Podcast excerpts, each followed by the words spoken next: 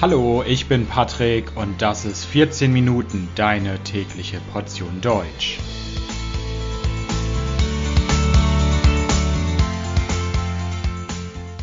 Folge 20 Zweisprachigkeit. Hallo, hallo und herzlich willkommen zu einer neuen Folge von 14 Minuten. Ich hoffe, dass es euch gut geht. Heute soll es um das Thema Zweisprachigkeit gehen. Zweisprachigkeit oder Bilingualismus, wie es auch genannt wird, ist ein aktuelles Thema, auch in Deutschland. In Zeiten der Globalisierung der Europäischen Union wird es immer normaler, dass Kinder nicht nur eine Sprache in der Familie lernen, sondern dass sie zweisprachig aufwachsen. Und über dieses Thema möchte ich heute mit Lukas sprechen. Lukas ist selbst zweisprachig aufgewachsen. Er spricht sowohl Deutsch als auch Französisch als Muttersprache. Also, los geht's. Viel Spaß. Hallo, hallo, Lukas. Wie geht's dir? Hallo, alles gut. Und bei dir?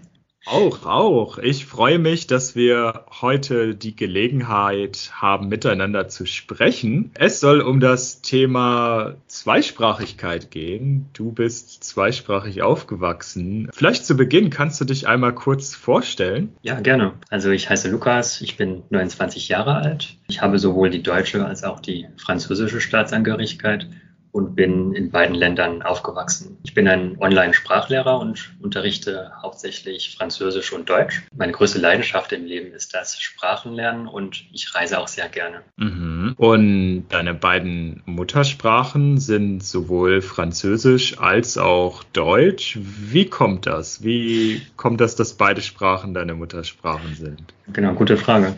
Das kommt davon, dass ich eine deutsche Mutter und einen französischen Vater habe. Außerdem habe ich in meiner Kindheit und Jugend in beiden Ländern ähnlich viel Zeit verbracht und habe in beiden Schulsystemen gelernt. Ich hatte zum Glück auch Freunde und Klassenkameraden aus beiden Ländern. Und also in welchen Perioden, in welchem Alter hast du in welchem Land gewohnt? Genau, also bis zum zehnten Lebensalter habe ich in Deutschland gewohnt und dann sind wir nach Frankreich gezogen. Mhm. Also ab dem zehnten Lebensjahr dann ungefähr in Frankreich. Genau, aber das war dann geografisch noch nah von dem Ort, wo ich in Deutschland lebte. Das war, ich hatte in Baden-Württemberg gelebt, in der Nähe vom Rhein, mhm. also in der Nähe von Straßburg und dann sind wir jetzt in Elsass gezogen. Mhm. Und die ersten zehn Jahre, als du in Deutschland noch gewohnt hast, wie viel Französisch hast du da schon gesprochen? Von Anfang an hatte ich mit meinem Vater immer nur, also ausschließlich nur auf Französisch gesprochen und das gleiche dann mit meiner Mutter für Deutsch. Deswegen hatte ich immer Kontakt mit Französisch und hatte in beiden Sprachen ein ähnliches Niveau. Und die haben das beide konsequent gemacht, also deine beiden Eltern. Mit dem einen Elternteil hast du immer Deutsch gesprochen, mit dem anderen immer Französisch? Genau, das war so wie so eine ungeschriebene Regel und ich glaube, das ist so ganz unbewusst entstanden und das hat sich vielleicht auch äh, natürlicher angefühlt für meine Eltern. Ich denke, das ist auch von der Wissenschaft her, von der Linguistik her bewiesen, dass es besser für das Kind ist, wenn ein Elternteil nur eine Sprache spricht und das andere Elternteil die andere Sprache. Da kann man die zwei Sprachen auch besser aufteilen als Kind und auseinanderhalten. Und erinnerst du dich noch, als du ein Kind warst, hast du das automatisch befolgt? Wahrscheinlich, als ich ein Kind war, ein Kleinkind,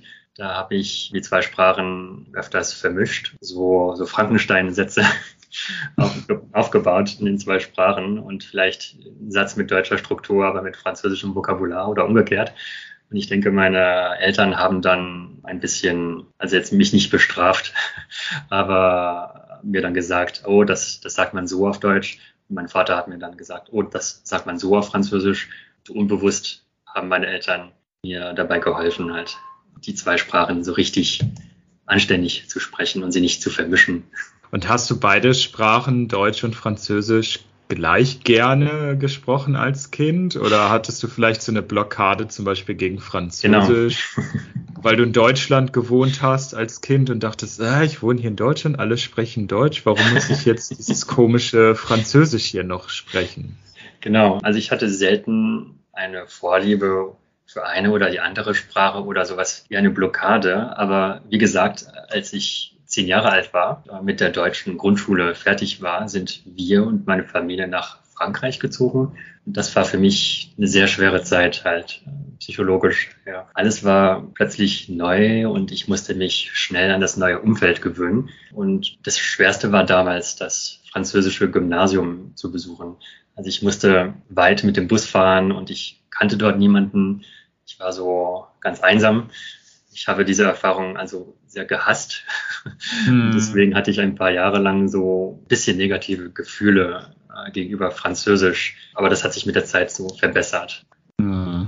Du sprichst Deutsch als Muttersprache, Französisch als Muttersprache, aber ist das Niveau wirklich komplett gleich? Also sprichst du beide Sprachen gleich gut? Ja, also leider nicht, auch nicht, denn ich hatte im Endeffekt mehr Kontakt mit Französisch als Deutsch im Leben. Also gibt es einen leichten Niveauunterschied. Dennoch mhm. bin ich zuversichtlich, dass wenn ich wieder ein paar Monate in Deutschland leben würde und dort jeden Tag die Sprache nutzen könnte, dann würden sich die Fähigkeiten der zwei Sprachen recht schnell ausgleichen. Aber letztendlich kann man auch sagen, dass es relativ schwer ist, hundertprozentig zweisprachig zu sein. Jeder Mensch, der zweisprachig aufwächst, hat, Vorteile oder Nachteile oder ist stärker oder schwächer in einer Sprache. Das kommt halt davon, dass man halt schwer sein Leben komplett zweisprachig organisieren kann. Man hat immer.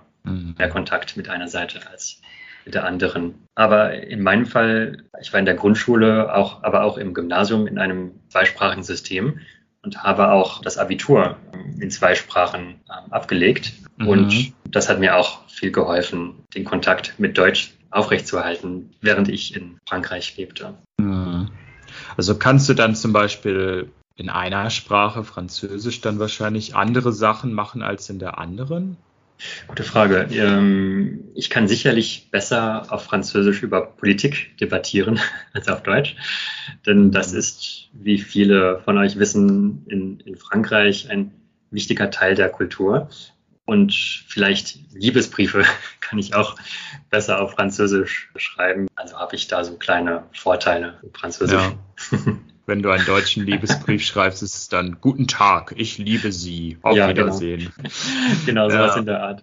Und wenn ich im Ausland bin und zum Beispiel hier in, in, in Japan oder in Korea, in Asien, wenn mich die Leute fragen, woher ich komme, dann sage ich auch öfters erstmal, dass ich Franzose bin und dann Deutscher, weil Frankreich so ein bisschen positiven Ruf hat im Vergleich zu Deutschland. Ja, Franzosen werden ein bisschen als cooler dargestellt. Wenn ich jemanden treffe, der gerne sehr ordentliche, sehr organisierte Personen vorzugt oder diese Art von Persönlichkeit hat, dann sage ich gerne, dass ich Deutsch bin. Das entspricht dann mehr meiner deutschen Seite. Hast du irgendwie ein Gefühl, dass du in beiden Sprachen irgendwie eine andere Identität hast, dass du dich anders fühlst, wenn du Französisch sprichst oder Deutsch? Ja, also definitiv. Ich habe beide Sprachen in recht, also verschiedenen Situationen und mit verschiedenen Personen gesprochen und bis jetzt und fühle mich deshalb ein bisschen anders in jeder Sprache. Wenn ich Deutsch spreche, dann fühle ich mich unbewusst deutscher. Meine Gestiken, meine Sprechweise, mein Benehmen sind auch eher deutscher, also von der deutschen Kultur geprägt. Und das Gleiche passiert umgekehrt mit Französisch oder mit den anderen Fremdsprachen, die ich spreche. Aber letztendlich fühle ich mich im Großen und Ganzen binational und europäisch und habe oft das Gefühl, dass ich in Frankreich nicht ganz Franzose bin und in Deutschland nicht ganz Deutscher bin. Also ich fühle mich sozusagen in beiden Ländern manchmal wie so ein Halbausländer. Mhm. Aber ja, das kann sich nochmal verändern mit der Zeit. Das ist sehr flexibel, diese Identität. Und ich denke, wenn ich ein paar Monate, wie gesagt, in Deutschland leben würde, würde das meine Identität nochmal beeinflussen. Und heute, in den letzten Jahren, hast du ja deutlich mehr Französisch gesprochen oder heute sprichst du mehr Französisch. Träumst du dann auch in Französisch oder manchmal auch in Deutsch? Also es kommt darauf an, welche Sprache ich in letzter Zeit am meisten nutze. Das ist so proportional zur mhm. Zeit, die ich mit jeder Sprache verbringe, zu einer bestimmten Zeit. Aber zum Beispiel, als ich in Japan lebte, ist es mehrmals vorgekommen, dass ich auf Japanisch geträumt habe. Als ich klein war und als ich in Deutschland lebte, habe ich wahrscheinlich hauptsächlich auf Deutsch geträumt und Frankreich dann Französisch. Also das ist auch sehr variabel. Und heutzutage lernst du gern Sprachen. Du hast zum Beispiel Japanisch gelernt, jetzt gerade lernst du Koreanisch. Denkst du, das hat damit zu tun, dass du mhm. zweisprachig aufgewachsen bist? Definitiv, ohne Zweifel. Meine Zweisprachigkeit hat beim Englischlernen extrem viel geholfen, insbesondere beim Wortschatz und der Aussprache weil englische Grammatik ist der deutschen ähnlicher. Der Wortschatz hat großen Einfluss Französisch bekommen und dieser Erfolg beim Englischlernen hat mir auch viel Selbstbewusstsein und Motivation gegeben, danach noch andere Sprachen zu lernen. Also ich hatte da keine Angst mehr. Außerdem denke ich, wenn ich nicht zweisprachig aufgewachsen wäre, dann wäre ich wahrscheinlich auch nicht Sprachlehrer geworden und hätte nicht so viel Interesse Sprachen lernen und und am Reisen. Und wenn man als zweisprachige Person eine Fremdsprache lernt, dann hat man halt so ein gewisses Bewusstsein über Sprachen und man hat äh, diesen Wortschatz und diese grammatikalischen Strukturen, also so ein größeres Spektrum, würde ich sagen, ein Wortschatz, Grammatik. Ja. Die Laute, die man aussprechen kann, sind auch viel häufiger als für eine einsprachige Person. Also ist das alles sehr nützlich beim Erlernen von einer dritten Sprache oder einer vierten. Mhm. Vielleicht als abschließende Frage, als letzte Frage. Ja. Es hat sich bisher so angehört, als ob zweisprachige Erziehung sehr viele Vorteile hat und dass du mhm. das sehr gemocht hast, dass du das gut gefunden hast. Aber gibt es vielleicht auch Nachteile? War irgendwas vielleicht nicht so toll? Siehst du da auch Nachteile in einer bilingualen Erziehung? Mm, ich würde sagen, als Nachteil gibt es die Tatsache, dass man sich immer Mühe geben muss, seine Sprachfähigkeiten in, in beiden Sprachen gleichzeitig aufrechtzuerhalten, also dieses Niveau zu behalten. Äh, ansonsten, wenn man das nicht macht, wenn man zu faul wird und nur in mhm. einer Sprache kommuniziert oder nur in einem Land lebt oder nur Freunde von einem Land hat, dann verschlechtert sich das Niveau in einer Sprache im Laufe der Zeit. Also da muss man sehr viel aufpassen. Aber das wird nicht unbedingt zum Problem, wenn man sein Leben so gestaltet, dass man im Alltag Kontakt zu den beiden Sprachen behält und halt diese Gewohnheit behält, halt die zwei Sprachen so oft wie möglich zu nutzen. Ansonsten, anderer Nachteil wäre von einer psychologischen Perspektive vielleicht ein bisschen, da kann es öfters schwer sein, eine eigene Identität zu finden und sich in eine Gruppe zu integrieren. Vor allem, wenn man, so wie ich, in mehreren Ländern lebt oder gelebt hat. Da, da ist man irgendwie zwischen zwei Kulturen gespaltet. Und das kommt eher von der Kultur als von der Sprache, würde ich sagen. Das ist nicht unbedingt ein mhm. sprachliches Problem, aber es kann ein sprachliches Problem werden, wenn man halt nicht aufpasst.